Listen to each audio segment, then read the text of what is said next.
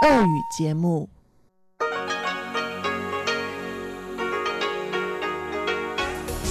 эфире Международное радио Тайваня. В эфире русская служба Международного радио Тайваня. У микрофона Мария Ли. Здравствуйте. Мы начинаем ежедневную программу передачи с Китайской Республики. Нашу получасовую программу на частоте пять тысяч девятьсот килогерц с семнадцати до семнадцати тридцати ю ти си откроет выпуск новостей и продолжит рубрики «Панорама культурной жизни» с Анной Бабковой и «Учим китайский» с Лилией У. А если вы слушаете нас на частоте девять тысяч пятьсот девяносто килогерц с четырнадцати до пятнадцати ю ти си, а также на сайте ар ю точка эр ти ай точка орг точка ти дабл ю, для вас будет звучать часовая программа, в которой помимо вышеуказанных программ также прозвучит передача «Нота классики» с Юной Чэнь и повтор почтового ящика со Светланой Меренковой. Оставайтесь с русской службой МРТ. Мы начинаем выпуск новостей вторника, первого октября. Вице-президент Китайской Республики на Тайване Чэнь Дзяжэнь отправится на следующей неделе с визитом в Ватикан. Визит продлится с десятого по пятнадцатое октября. Об этом сообщила во вторник президентская канцелярия на пресс-конференции. Чэнь возглавит делегацию, которая будет присутствовать на церемонии канонизации блаженного Джона Генри Ньюмана, английского кардинала. В ходе визита Чэнь также встретится с папой римским Франциском. Президент Цай Инвэнь назначила Чэня своим посланником на церемонии, так как вице-президент является истовым католиком, и его присутствие продемонстрирует, что Тайвань уделяет большое внимание католицизму, как и связям с Ватиканом.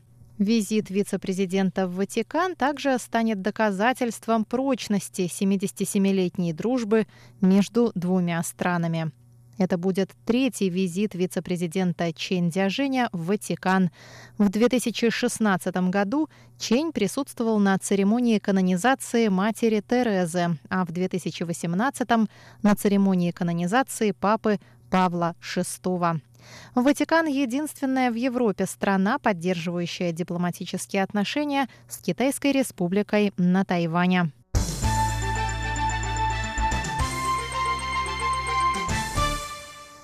Президент Науру Лайонел Аингимеа прибудет на Тайвань с визитом в декабре. Об этом сообщило во вторник Министерство иностранных дел Китайской Республики. В то же время Министерство иностранных дел сообщает, что президент Аингимеа не сможет присутствовать на праздновании Национального дня Китайской Республики, который отмечается десятого октября. Новый премьер-министр Тувалу Каусия Натану также не сможет посетить празднование. В период с середины октября по начало ноября Министерство иностранных дел Китайской Республики планирует отправить делегацию в Тувалу, чтобы обсудить планы взаимного сотрудничества. Тувалу и Науру – два из четырех оставшихся дипломатических союзника Тайваня в Тихоокеанском регионе. Две недели назад Соломоновы острова и Кирибати переключили дипломатическое признание на Пекин.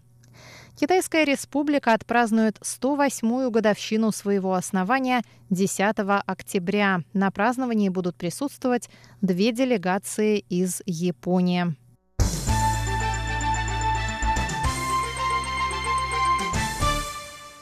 Мост через гавань Наньфанао в уезде Илань обрушился в девять часов тридцать минут утра во вторник. В момент обрушения с моста съезжал бензовоз, который упал на землю и загорелся. Пожар быстро потушили, водитель бензовоза остался в живых. Между тем мост рухнул на рыболовные катера. Три катера придавлены обломками, один пошел ко дну. По последним данным, десять человек пострадали и отправлены в больницы. Еще шестеро остались внутри катеров, их пытаются спасти.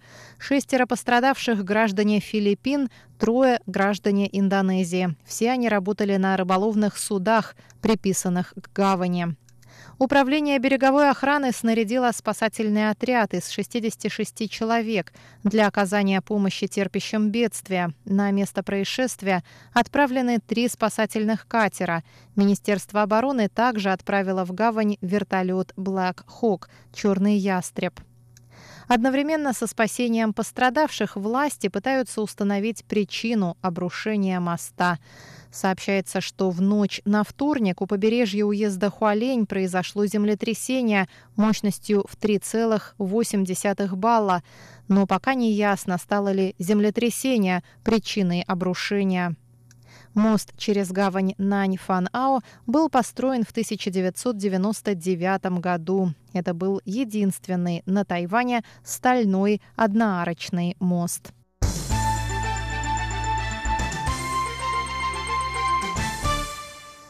двенадцать человек пострадали и более семи тысяч домов остались без электричества в результате тайфуна Митаг, который прошел мимо северного побережья Тайваня в понедельник вечером. Всем пострадавшим оказана первая помощь.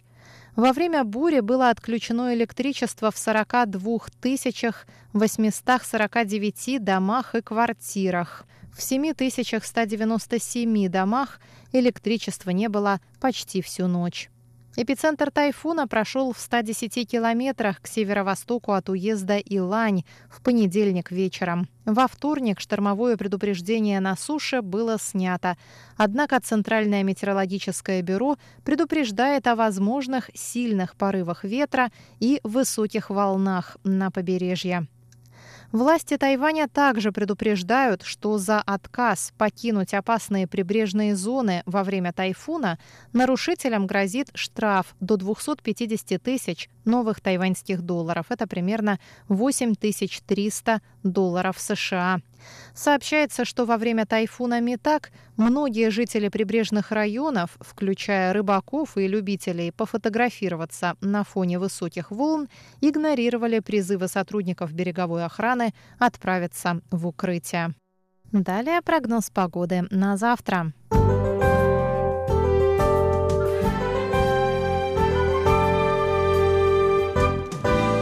В среду по всему острову будет стоять ясная солнечная погода. Температура воздуха в Тайбэе от двадцати четырёх до тридцати двух, в Тайчжуне от двадцати трёх до тридцати трёх, в Гаосюне от двадцати пяти до тридцати одного градуса.